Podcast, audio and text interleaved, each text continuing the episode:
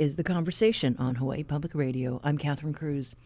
It's been a week since paying passengers have been on Skyline. The city says it's averaging about 32 to 3,300 riders a day during the week and about 4,000 on weekends. This week, we hear from riders about how their experience has been. The Hawaii Bicycling League decided to mix the old and the new, organizing a ride to the old Ewa Sugar Train, and then followed up with a preview ride on Skyline. Travis Counsell is the executive director for HBL. He talked about what members had to say about their experience. We've done the historic train ride for a few years, largely to celebrate the Leeward Bikeway, so a bike path that's looking to extend and is currently under construction to extend the Pearl Harbor Historic Trail out to Ewa and ultimately out to Kapolei, even ultimately to Nanakuli is the goal. So we did this ride recently just as a summer kind of fun activity for families and, and people that want to, you know, see the paths on the, the west side and go out and experience the train, which surprisingly, a lot of people who even have lived here for a long time haven't tried that historic train out. But I imagine, though, it was just a nice juxtaposition, the old and the new, because you folks got a chance to jump on early on uh, just to get a look see? Yeah, so that was maybe just only a week after we got to experience the, the skyline firsthand and brought our bikes and tested out the bike features. The, there's a ramp on the staircase to roll your bike up. There's some hooks on the, each train to hang your bike, similar to the bus, but inside. So yeah, quite different. Uh, you know, 100 years or so different between the two of them. No air conditioning on the historic one, so uh, quite a unique view. I'd say that's actually a similarity is the kind of view view that you get from both of these. Obviously, the skyline's more elevated, but a little different than driving in a car or even you're riding your bike. You just get to enjoy that scenery a little bit more. So, did you have a consensus on how Skyline went for members of the Bicycling League? Yeah, I think, I mean, it was an awesome experience all around. And I do think that a bicycle is, is going to be a really cool kind of cheat code with the rail, if you will, an awesome uh, tool to kind of go that extra mile. As we're all aware, the rail is, this is an initial phase. Obviously, it's not all the way to the airport or, or to downtown yet. But I do think with the phase that is open, a lot of people that live around there or, or want to go out and go to the, the mall at the end or uh, any of the other uh, places along the way, bringing your bike with you, and you are allowed to bring your bike on the train, which is great on Skyline, just gives you an extra tool when you get to where you want to go. Being able to pedal that extra half mile or mile wherever you're headed, great tool. And so, what kind of input were you folks able to give the city just on, you know, your wish list? Yeah, so definitely in the initial kind of design phases, we did talk with the city a lot and with HART around some of the facilities that we've seen. Uh, we've done trips to Europe and other U.S. mainland cities, looking at the different infrastructure there. So similar things to what I mentioned earlier with the bike ramp. So this is an elevated rail, so you do need a way to get your bicycle up to the station. So it's nothing fancy. It's just a little kind of concrete ramp on the side of the stairs where you can push your bicycle up so you don't have to carry it or anything like that. The hooks within the car, we wanted to ensure that there was a, a place where you could either, you know, hang it or you're allowed to keep it with you at all times as well. And then some of the, the stations, most of the stations have bike, just regular bike parking. We did push for a little bit more of the, you know, secure or lockers. Those might come at a future phase, but didn't make it into this initial stop. I think, yeah, aren't those meant for like Middle Street? I thought. Exactly, yeah. Kind of expanding on some of the bike infrastructure that exists at Middle Street and really making it more of a, that hub where you could ride to it and leave your bike in a secure location. So, you know, a code to get into a storage unit kind of feeling. Have your members been able to jump on Skyline, you know, past the grand opening weekend? Yeah, so we've heard from a few people. Actually, one that's quite cool. A Boy Scout group troop did a, a one-way bicycle ride. So where they took the Skyline from the stadium area all the way out to the end and then rode their bike back on the path. So kind of a cool opportunity to, to kind of get this unique view and then uh, about a 10 mile, 12 mile bike ride on mostly multi-use path all the way back, which is kind of a great way to do it. So we've had some members that have done that, some members that live on the, the west side who, who use it as a, you know, a, a quicker way, both either biking or driving to get more town side. And then now we are seeing more people on electric scooters. We're seeing e-bikes. So I don't know any difference, you know, with a regular bike? Yeah, so not too much in the way of on the rail or on on the skyline. You know, obviously e-bikes are a little heavier, so having the the ramp, there is an elevator as well. Great way to get the bike up there, and that does increase the distance or decrease the effort to get to your house or wherever you might be going afterwards. But yeah, we're seeing a lot more people on electric bikes, the scooters, etc. You know, electric mobility, if you will, and we're excited about that. I think there's some definitions and some things that we need to work on to, to better define what is an e-bike, where they can ride, those types of things. But that's uh, something we're working on. And until the rail goes to places where a good majority of us need to go, what are you doing to encourage your members, let's say, to maybe jump on rail at the stadium and then go do the bike paths on the leeward side? Yeah, I think we're definitely looking to organize group rides to do that. We have some of our smaller, more casual groups that are already doing that within our membership, you know, just more as a, a fun kind of an attraction, if you will, to go and ride out to it and check that out. But we're hoping that more and more people use it just in general in commuting. We're really excited. A lot of, we've heard from folks at Ford Island and other places, the military base there, that people are taking it from the Ewa area and even with their bike or walking onto base there as well. So kind of a cool cool option. Do you have any numbers on that? I don't have any numbers on that, but I did see that the military base, especially uh, the Hickam Joint Pearl Harbor Hickam base, is ultimately going to be offering transit passes to offset some parking costs. So excited about that.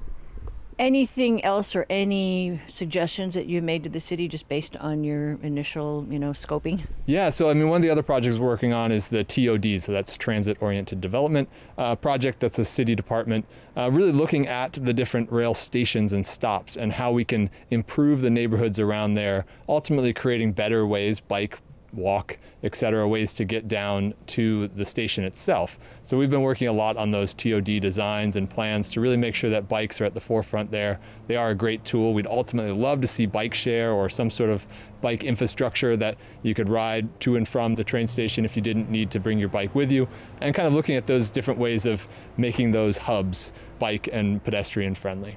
Are you hearing anything more uh, from members who are saying, "Yeah, well, we think it's actually faster to just bring our bikes as opposed to waiting for the bus in the, you know, the spoke and rail system that they're trying to work up"? Yeah, so I mean, we definitely have a few people that historically just commuted either by bike and bus who are definitely using the rail now. I don't know if they are opting to just use the bike to get to the station, but I do know some of the bus systems changed to incorporate those rail stations, but haven't heard that yet. You know, generally speaking, we're happy to see transit in general. I do think bikes, especially given that this one's open to, you know, people bringing bikes on it at any given time. There's some transit stations, there are systems that have restrictions and things. So thankfully we don't have any of that. You can bring your bike on at any time. We're excited about that. And it's just, it's another piece piece to the puzzle, giving people more options of ways to get around, to connect people, connect spaces.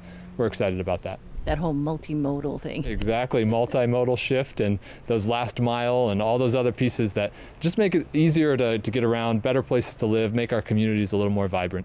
All right. Well, Travis, thank you so much. Of course, thank you. That was Travis Counsell, head of the Hawaii Bicycling League. And, you know, our rail system is said to be the only one in the world that can accommodate surfboards. That point was underscored by former Mayor Kirk Caldwell when we talked to him on grand opening day. Some teenager in Waipahu, my hometown, will get on the train with his surfboard, tell his mom, I'm going to go to Ala Moana Bowls to go surfing. I'll be back this afternoon. The train has surf racks I understand it's the only system that has surf racks built in the world. And, you know, he'll go surfing and he won't even think twice about it. It'll be just something you do. But that is a great dramatic change in how people will live here. And, you know, change is difficult. And I think that's why there was a lot of opposition all the way along. You know, we wondered about that surfboard thing. And so our uh, conversation producer, Stephanie Hahn, decided to check it out. She braved the crowds on opening weekend with her Costco foamy in tow. Skyline will someday in the future be useful for those who love to surf, but who may live a bit of a distance from the water. And of course, Skyline hasn't been built out to the ocean yet. So I brought my surfboard. Uh, you know, you'll be the first for me today, so I can't wait to see. We okay. follow you on. Yeah, awesome. That would be great. You okay. Yeah, I got the holo card. Surfboards, I would recommend always through the handicap gate because it is going to take an extra two seconds to open. I mean, it stays open an extra two seconds. So. Okay, that's great to know. Great to know. Thank you. It's been. Uh, it took a while for it to be built, and I've been on other rails and other places from Australia to the mainland. Just gotta see how it compares and everything. Yeah. 30 seconds. That's my daughter said. Oh yeah, you must be fast. The rail is a great addition to the community. Uh, being able to connect a lot more isolated neighborhoods and, and really increase uh, public transportation. It's really helpful, really useful. It's safer to ride the elevator. People should not go on the escalator in, with a surfboard. Well, today's pretty crowded, but you got to figure out where you're going with it because I don't know if people have walked with their board in Waikiki, and people aren't really prepared to see a surfboard on the train right now, probably because it doesn't go to the water. Yeah, it's a pretty good system. I mean, it's it's pretty fast from what, what we thought it would be slower, but it's pretty fast, pretty efficient. It's a bit wobbly, but I mean, at least it gets us to, from point A to B, C, D, we, whatever. You know, we just we're just waiting for uh, it to be totally completed. I think that would be it would be really really efficient in moving people around and less traffic, you know, on the freeways and roadways. Yeah, but yeah, all in all, it's not bad. It's a pretty good system. Okay, a lot of people are actually looking at the surfboard, and not because it's a great surfboard, because they're wondering what the heck I'm doing with a surfboard when it's not going anywhere near the water. But that's okay. We're just testing it out. 30 seconds, yes. You just have to make sure that, oh, that's my station, so I have to get ready and then just stand by the door. This train has arrived at Kualakai East Kapolei Station. Doors will open on the right side.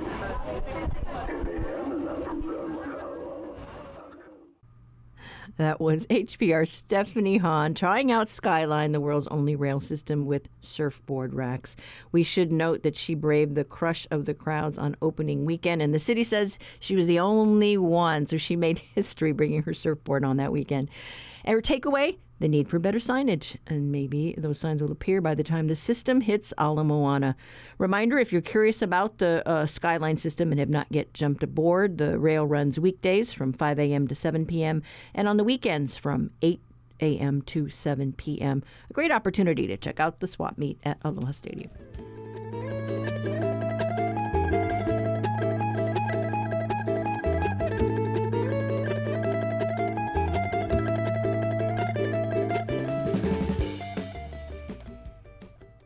The headlines swirling around the film industry have been negative as of late. A film trailer set on fire and union bosses flexing their muscle against the state's film commissioner. But today, our reality check looks at a bright spot on the set of the movie industry and efforts to grow our local pool of talent. Stewart Yerton joins us today. Morning, Stewart. Good morning, Catherine.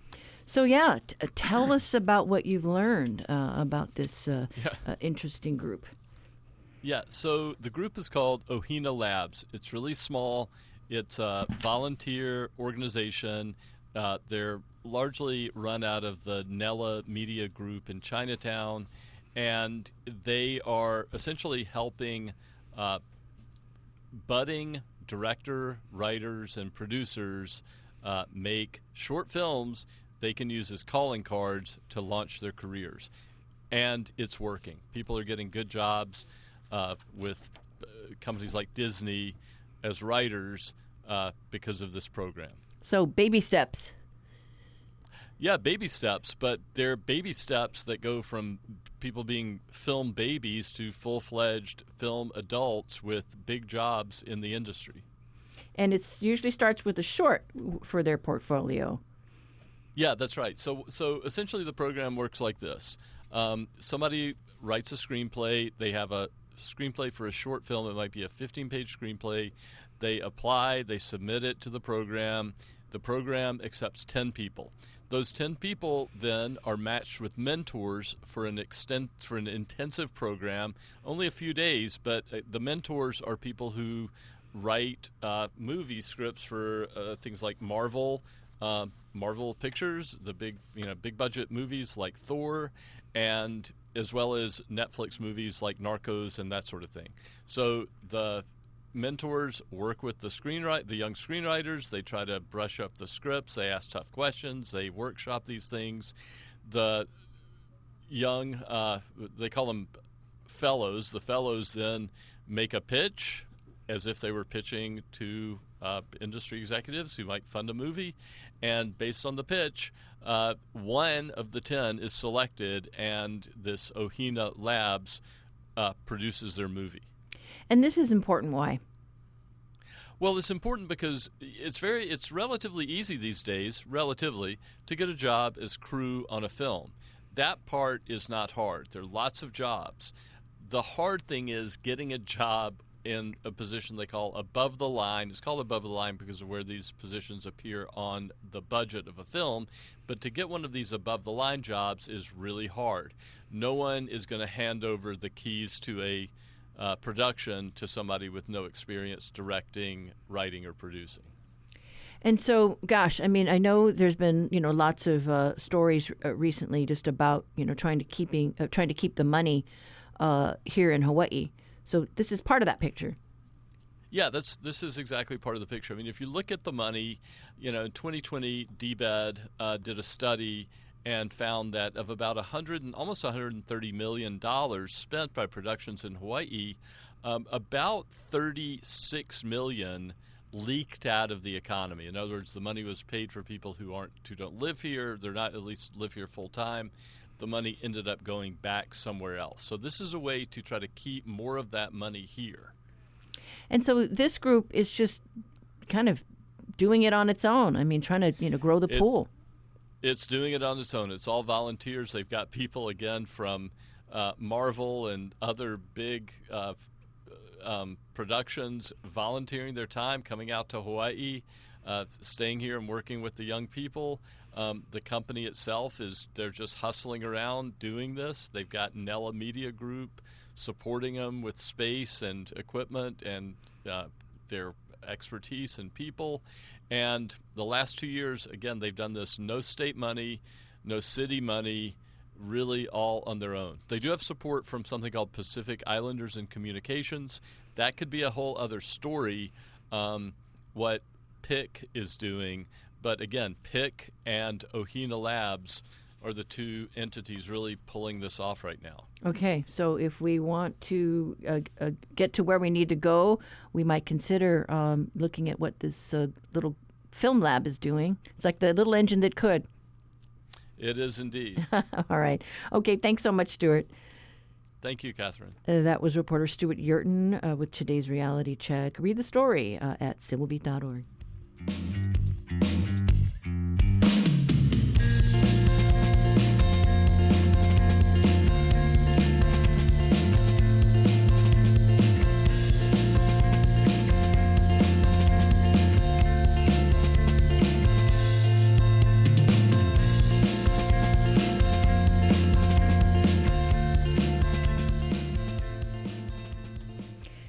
have seen day octopus swimming about when you're in the ocean, but what about when the sun sets and the moon peeps out? Well, a native species of squid likes to come out after dark. It's been said that they hide by day and hunt by night. Joining us to talk about these creatures is HPR's Catherine Cluett Pactol. Good morning. Good morning. Beautiful day here on Molokai. Yes, uh, so I understand you have some of these squid over there. That's what I understand as well. You know, I haven't seen them myself, but now I'm really intrigued to go look uh, for them. So the Hawaiian bobtail squid is a tiny nocturnal species, as you mentioned. It lives in shallow reef flats, so there's a lot of those on Molokai and all across Hawaii. Um, they eat small shrimp and crabs and worms. They are cephalopods, like other squid and octopus, and many people have said, oh, they're he'e, but they're actually not he'e. They do have eight arms, um, like what many people consider as octopus or he'e, but um, other people have said, oh, they maybe they're like a baby squid, but they're actually fully grown. They're just really, really tiny and cute. They're a couple of inches long at most, and many are even smaller than that. And they're kind of nondescript. They're reddish or brown in color. Um, not too much to look at, really, but um, and many people have never even seen them, but they have this really incredible symbiotic relationship with a glowing bacteria called Vibrio fischeri that live in their bodies. And a graduate student researcher, Hannah Osland, uh, told me that this bacteria doesn't just cause a random glow, it's carefully calibrated within the squid's body. The symbiosis allows them to counter illuminate. So they're able to put light out from their dorsal side or their belly side that matches the amount of moonlight coming out during a given night. So they're able to adjust it so that if you're a predator that's kind of on the ocean floor swimming around at night and you were to look up and there's a bobtail squid there, theoretically it'd be putting out the amount of light that matches the moonlight so it would disrupt the bobtail squid shadow so then you wouldn't be able to see it. Oh, kind of a camouflage thing. Exactly. It's it's really fascinating. Oswin described it as is a conversation actually that's happening between these bacteria and the host cells of the squid. And that conversation is managed within this specialized light organ of the squid that actually attracts this bacteria into their bodies. This phenomenon has been well researched in labs, but the lives of Hawaiian bobtail squid in the wild haven't been studied very much there's not been that much stuff done with their ecology or their behavior or kind of their life history in the islands. Like we don't know their movement patterns, you know? Do they stay at these shallow areas? Do they go deeper? Are there populations in deeper water? And it just happens that we collect the ones that are shallow because they're the ones that are easy to collect. There's been, you know, the basic stomach content sampling of what they eat, but that was done in like 1983. So more specifics of what they eat or how they interact with each other. You know, and it really seems that we just don't know a lot about what, uh, you know, lives in the ocean. It's incredible to think, you know, we we know so much about the world, but the ocean is really has a lot of unknowns. So Osland doesn't plan to answer all of those questions that she just asked with her research that's coming up, but she does have a couple of areas that she wants to learn more about. Um, one of those has to do with research that was done over 20 years ago um, that pointed to a possible genetic or morphological difference in bobtail squid depending on where they live, which is really interesting. So during that study uh, 20 years ago, there was uh, they studied looked at two different groups on Oahu, and the researcher found that one group had a slightly longer mantle length. So mantle is is sort of the top of the squid, how how people measure um, the length of the animal, and that pointed to some possible genetic distinctions uh, between these two groups that lived fairly close to each other.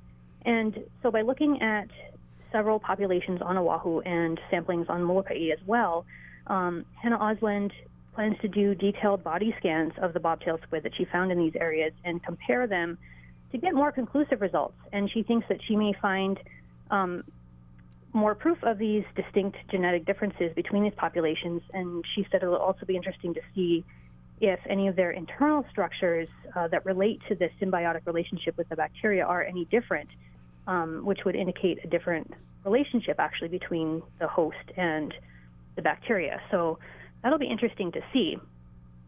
Um, another question that she's hoping to answer with her research has to do with population estimates. So no one really knows how many Hawaiian bobtail squid exist right now, and she's working with another graduate researcher to look at, uh, again, genomic samples over uh, a large enough geographical area to be able to uh, give a effective population size estimate. So that'll be really interesting. Um, she says it's likely that they live all over Hawaii, but previously they've only been researched on Oahu, and um, researchers have come over and, and seen them on Molokai, but she thinks that this is the first time that a researcher um, has collected samples and included Molokai in that study, which she did. So um, her research will be coming out later this year. Um, she's doing her master's thesis, and so we don't have answers on those questions yet, but it'll be interesting to see what she finds. Well, you know, it, it it's a, amazing, you know, when you think, okay, if, if they're they found them on Oahu. They they know they've got them on Molokai. You know, we just did a story about snails, and I was fascinated to learn that snails are endemic to certain islands. So you kind of wonder, yeah, could that be the case with this bobtail squid? Yeah, it'll be really interesting to know more about that. And of course, um, you know, even in her study, she just included Oahu and Molokai, but hopefully that'll um, bring some more answers about this this species. So, actually finding them is a little bit tricky. They they live on these shallow reef flats, but they're only active at night. And during the day, they're camouflaged. They stay buried in the sand. And at night, they can be found, uh, you know, around 100 to 200 feet out from the shoreline. So I thought they're bioluminescent, right? They, they can't be too hard to find at night swimming in the water.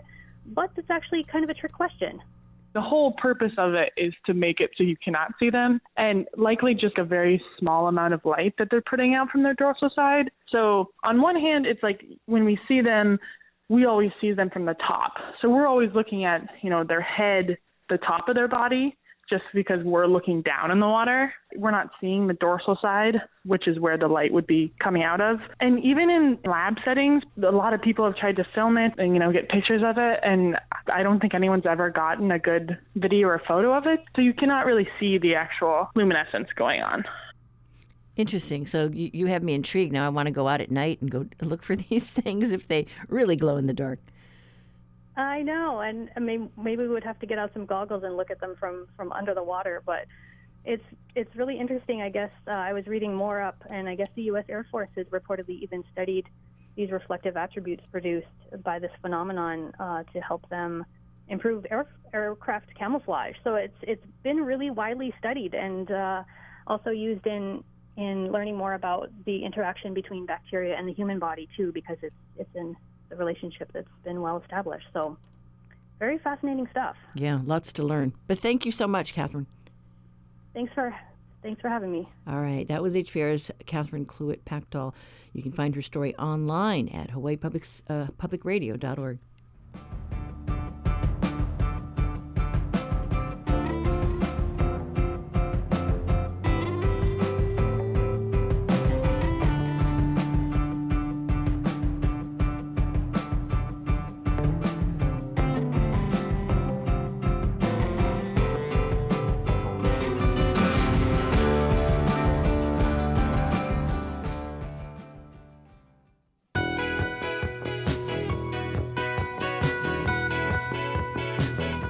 I'm Bert Lum. Today on Bytemarks Cafe, we find out how digital technology is used for equity and inclusion. We'll hear from content accessibility advocates to find out how assistive technology can enhance the user experience. That's today at 6:30 p.m. on Bytemarks Cafe.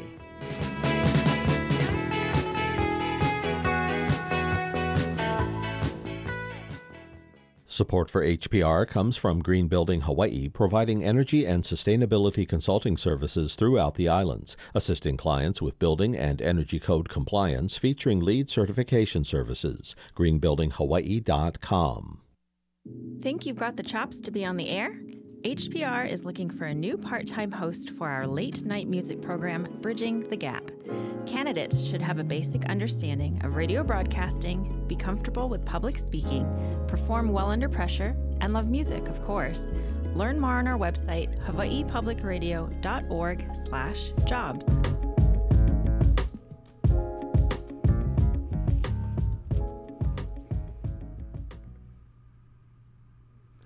Hula is the name of a new novel that tells a coming of age story of a young woman aspiring to compete in the Merrie Monarchs Miss Aloha Hula competition. It also explores the relationship Hawaiians have with the cultural art form and how one finds identity within a family and its history. It's the first book published by Jasmin Iolani Hakes. She grew up in the Kekaha uh, Keaukaha area in Hilo. She also spent many years with Halau o Kekuhi and put herself through college as a professional luau dancer.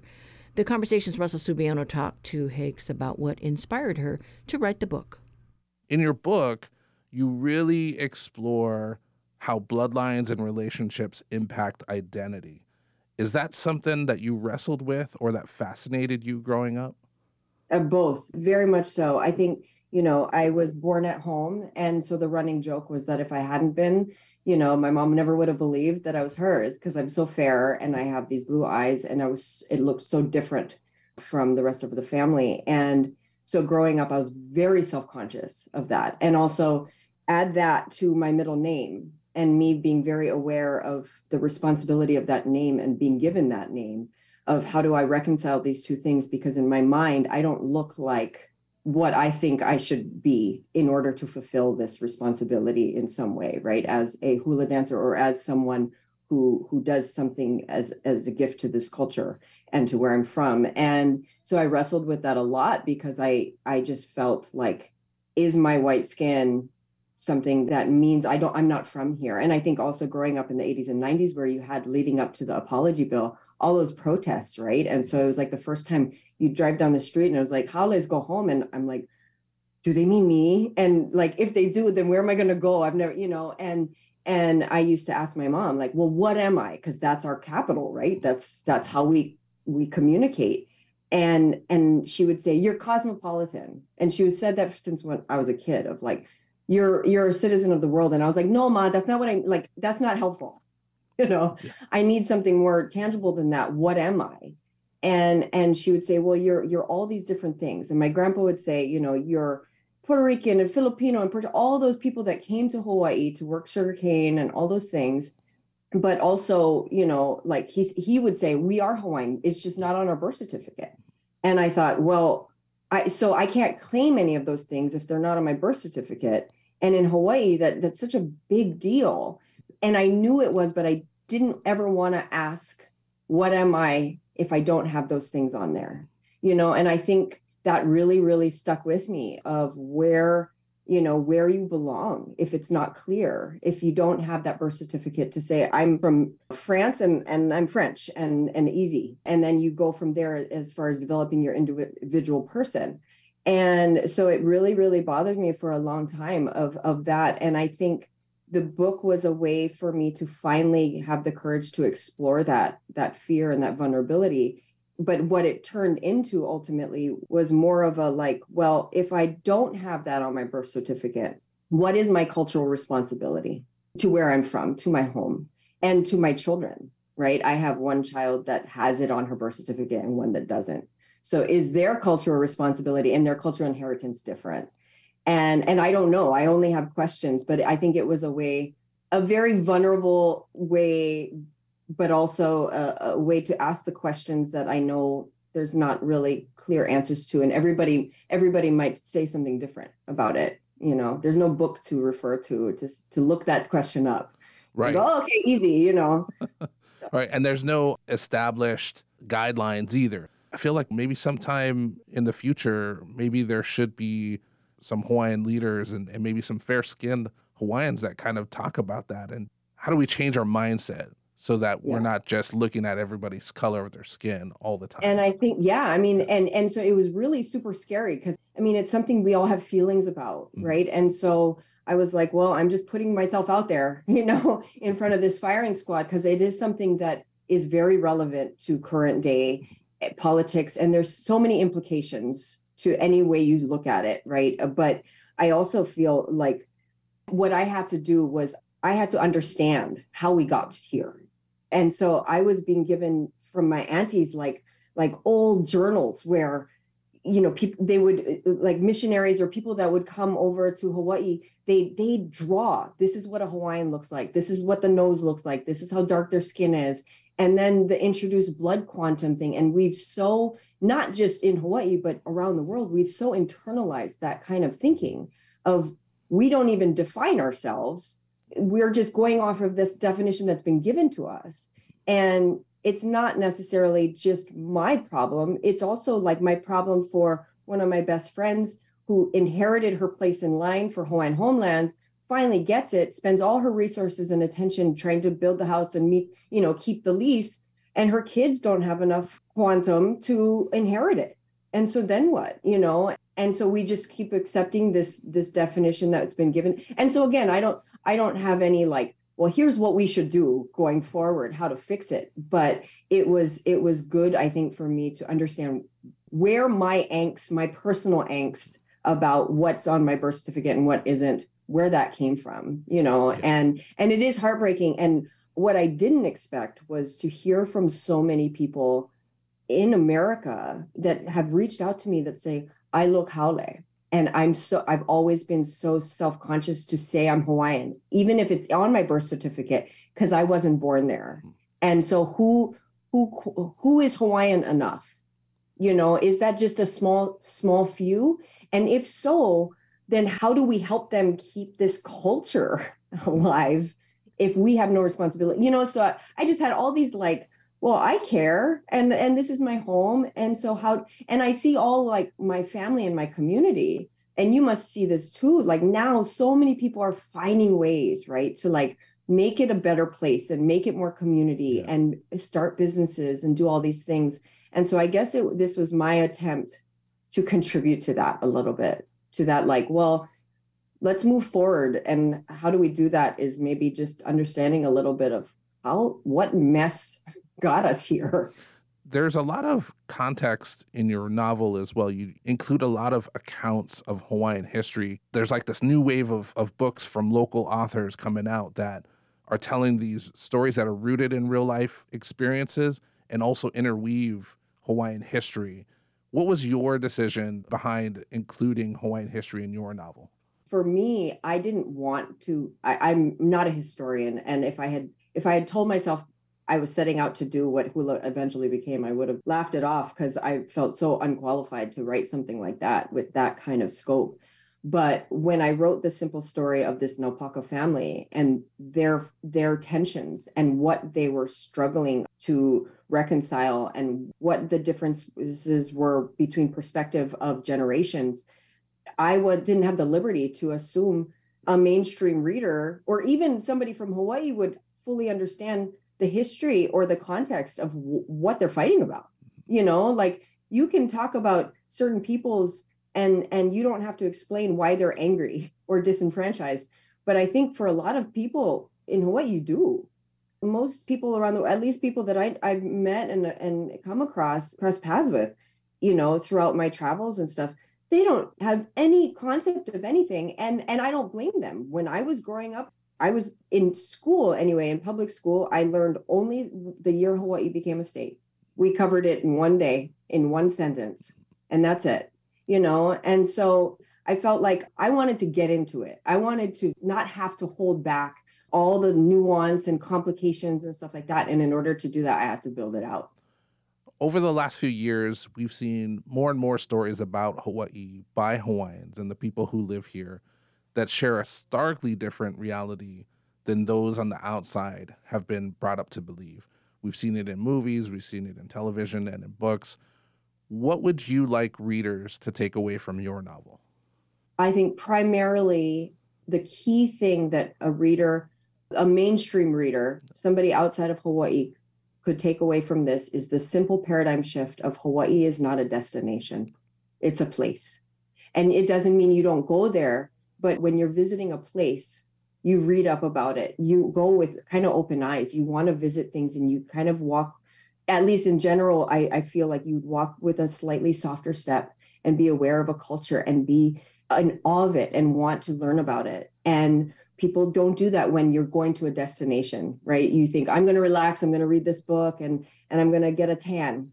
And that's your benchmarks for for what you want out of Hawaii. And so if you read this and you just come away with going, wow, I'm going to a place versus a destination, I think that's a huge small thing Thanks so much for your time, Jasmin. Thank you. I appreciate it. That was author Jasmin Iolani Hakes talking with HPR's Russell Subiono. Uh, her first novel, Hula, is now available through HarperCollins Publishers and all major booksellers.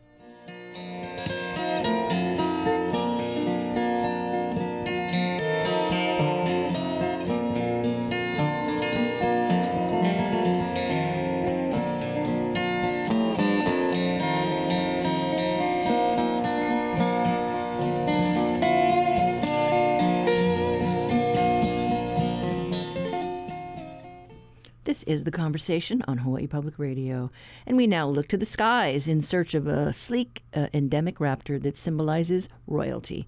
In this week's Manu Minute, we learn about one of Hawaii's only native birds of prey. And thanks to the Macaulay Library at the Cornell Lab of Ornithology for bringing us its song. University of Hawaii at Hilo professor Patrick Hart introduces us to the io. Io or Hawaiian hawk, is the only native hawk found in Hawaii. Fossil evidence shows they once lived on all the main Hawaiian islands, but today are found only on the Big Island, where their population is considered stable, or perhaps even increasing.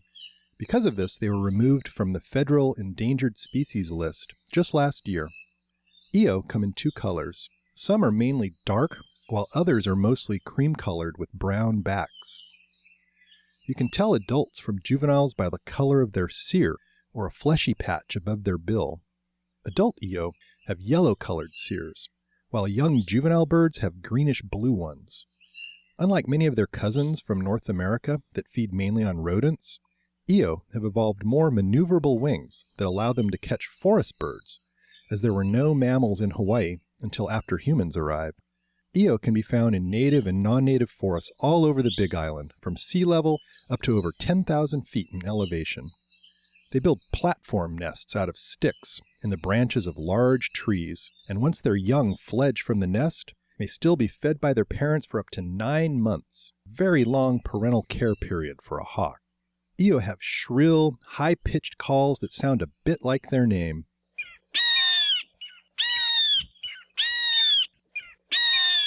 Are a symbol of royalty, and Ku, the god of war and prosperity, could appear as an Io. They're also considered an Aumakua, or ancestral guardian spirit. Fortunately, Io did not appear to be susceptible to mosquito transmitted avian malaria like many other Hawaiian birds. For Hawaii Public Radio, I'm Patrick Hart from the UH Hilo Department of Biology. Support for Manu Minute comes from the Hawaii Audubon Society, connecting the community with the Manu o Ku through programs to promote awareness, appreciation, and conservation of the official bird of Honolulu. Learn more at hiaudubon.org. Between 1989 and 2019, the S&P 500 rose 659%. But the idea that the stock market won't do as well in the near term future as it has done for the past 30 years strikes me as uh, something uh, worth considering.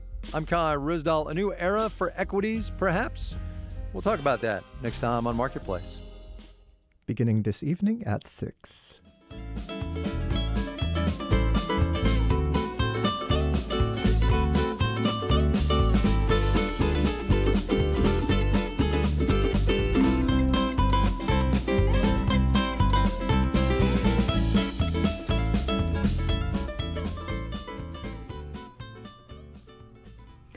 Cookbook author Joan Namkung is well known for her career as a food writer and editor in Honolulu's dailies. She was a founder of Hawaii's farmers market movement and also happens to be a fiber artist.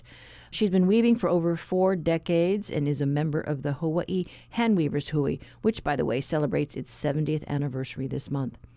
Namkung is a production weaver who travels between her Big Island studio and Honolulu to teach and participate in Hui classes.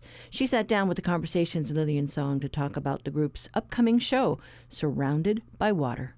You know, weaving just developed out of an interest in doing crafts. I grew up with my mother, who was a seamstress, taught me to sew. I used to do embroidery when I was a kid, a little bit of knitting, so I've always sort of been around textiles and stuff. And so I took a weaving class at one point back in the 80s, early 80s at Bishop Museum when they were teaching weaving.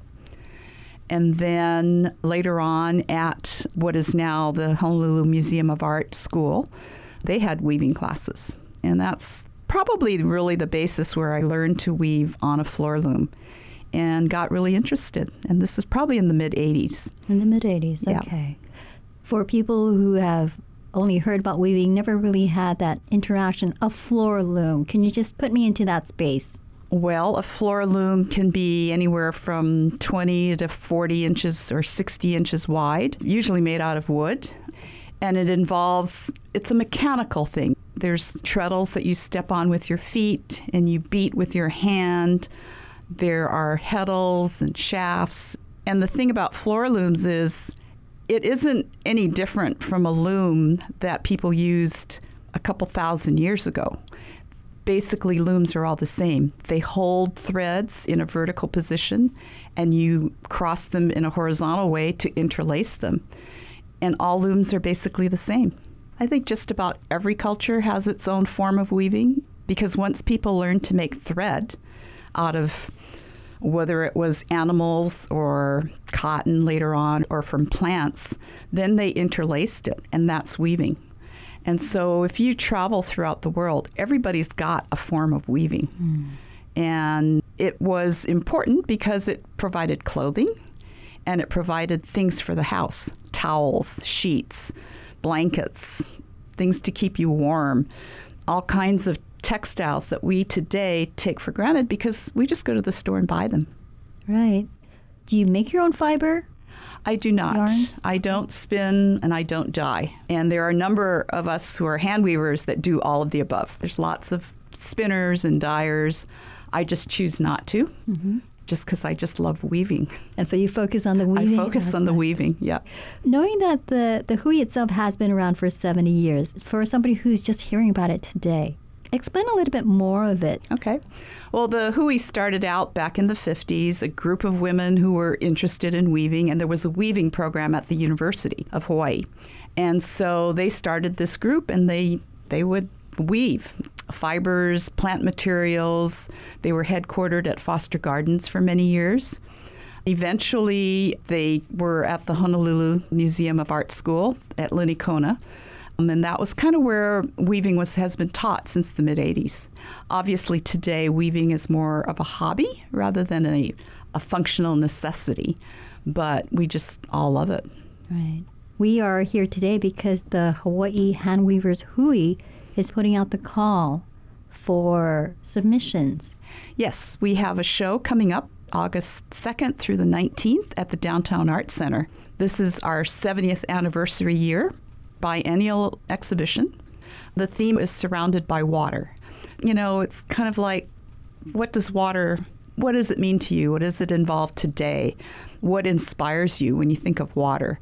And starting July 1st, we're taking registrations for pieces for this show and it's in collaboration with the Glass Fusion Group. So it's glass as well as handwoven items. The only stipulation is a portion of it has to be handwoven, but it could be a functional textile, it could be an art piece, it could involve metal, it could be ceramics. Just something has to be interlaced or handwoven. And really, art is functional in its own way, right? Because it captures ideas and feelings and provides an emotional response. Right. So we're inviting all artists to join us in, you know, expressing their their views of water, particularly because we live in an island situation. We're surrounded by it. So there's there's a lot of room for experimentation. We welcome people from all over the world to join us. It's just it's just a way of trying to come up with something and really challenge yourself to do something fun and creative, different from what you would normally do. Okay, so it's a really good opportunity to get your work out there. And in your own studio now, what sort of looms do you have? Describe your studio. well, let's say I have three looms. One is a table loom, it's small that I use for workshops and for sampling. And my workhorse loom is an eight shaft Gilmore, which is about 32 inches wide, and it's maybe a footprint of about three by three feet. Okay. And then I have a bigger loom that's a draw loom, which is a different kind of loom. And that's probably like four feet by six feet. So it's it's a pretty big and tall loom. Yeah. Okay. These looms probably give you a nice workout as well. It is a very physical thing, and it's a matter of coordinating your hands and feet mm-hmm. because your hands are moving and your feet are moving, and they all have to be synchronized to do the right thing in the right order. Right, right. Yeah. How large are your pieces? They can be, you know, like the size of a shawl or a scarf. Sometimes I do yardage pieces that are three or four yards long. Wow. Just depends. Yeah. Well, you definitely you have that knowledge, you have the experience, but do you ever come across some sort of textile or fiber where you're like it's so exciting seeing it? You know, definitely textiles that you look at and you go, how did they do this? How did they set this up to get this pattern or the colors to line up in the Mhm. same way? And so as a weaver, you start to learn to read cloth and to figure out which threads are warps, which are the vertical threads. And then what did they do with the weft and how did they lift those vertical threads to get that pattern? Wow. So, So you're you like know, a detective. yeah, in a way you are. You're Yeah. investigating. So you see the end product, but because you have a skill, a knowledge base, you can also do some You can- yeah, you can go back in steps and see how it's Ah. put together. Okay. Yeah. And you really have done quite a bit. So I think in my realm of understanding of who Joe Namkung is, I see you as a foodie. Yes, I'm a foodie. I still love food. I still love to cook. I still enjoy reading food magazines, food books. I'm still I'm a foodie. Hmm. My license plate is still foodie. And it was really cool to learn this little tidbit of trivia is that you were very instrumental with the farmers market movement here in, in the state. Yes, back, I can't even remember what year it was. I was still writing for the Star Advertiser, doing food columns. And as a cook, I wanted to be able to get all the ingredients that the chefs were getting from the farmers, from the new farmers. I said, why don't we have a farmers market? And so, with Dean Okimoto from Nalo Farms at the time, we organized the first farmers market at KCC. Probably about 15 years ago. I can't even remember the year. Well, I know you're on the Big Island now, but are you ever on Oahu where you're going by KCC? Once in a while, yes. I make it a point to go there. And it's really heartwarming to see some of the original vendors whose children have grown up at the market and they're still there doing what they did back when. So it was, you know, kind of fueled a whole bunch of young entrepreneurs to do business. It was great. it's just really cool how you, you know, you have the different loves, the different creative aspects, and Mhm. there is that ability for you to, you know, still be doing what you love. Mm-hmm. Is there an overlap of the food and the weaving? Well, I think they're both, you know, cooking is, is a form of weaving in, in many ways because you've got all these ingredients and you've got to put them together in a way that makes sense. Mm-hmm. So, you know, cooking is, is a form of weaving, I think.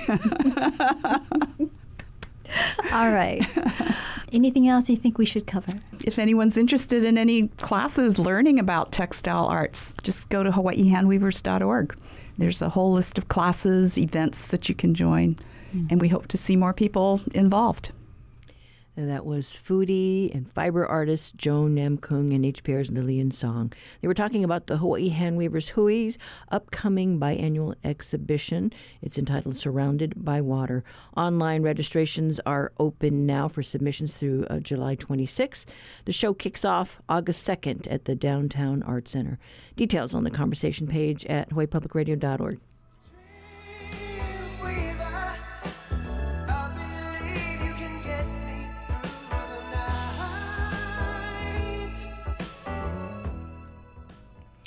We have to go now, but up tomorrow, managing tourist hotspots. We get an update. Got a story about over tourism? Need to sound off? Leave your feedback on our talkback line, 808 792 8217, or email talkback at hawaiipublicradio.org. Find our archive shows online by searching for the Conversation Podcast on Spotify or Apple. I'm Catherine Cruz. Join us tomorrow for more of the conversation.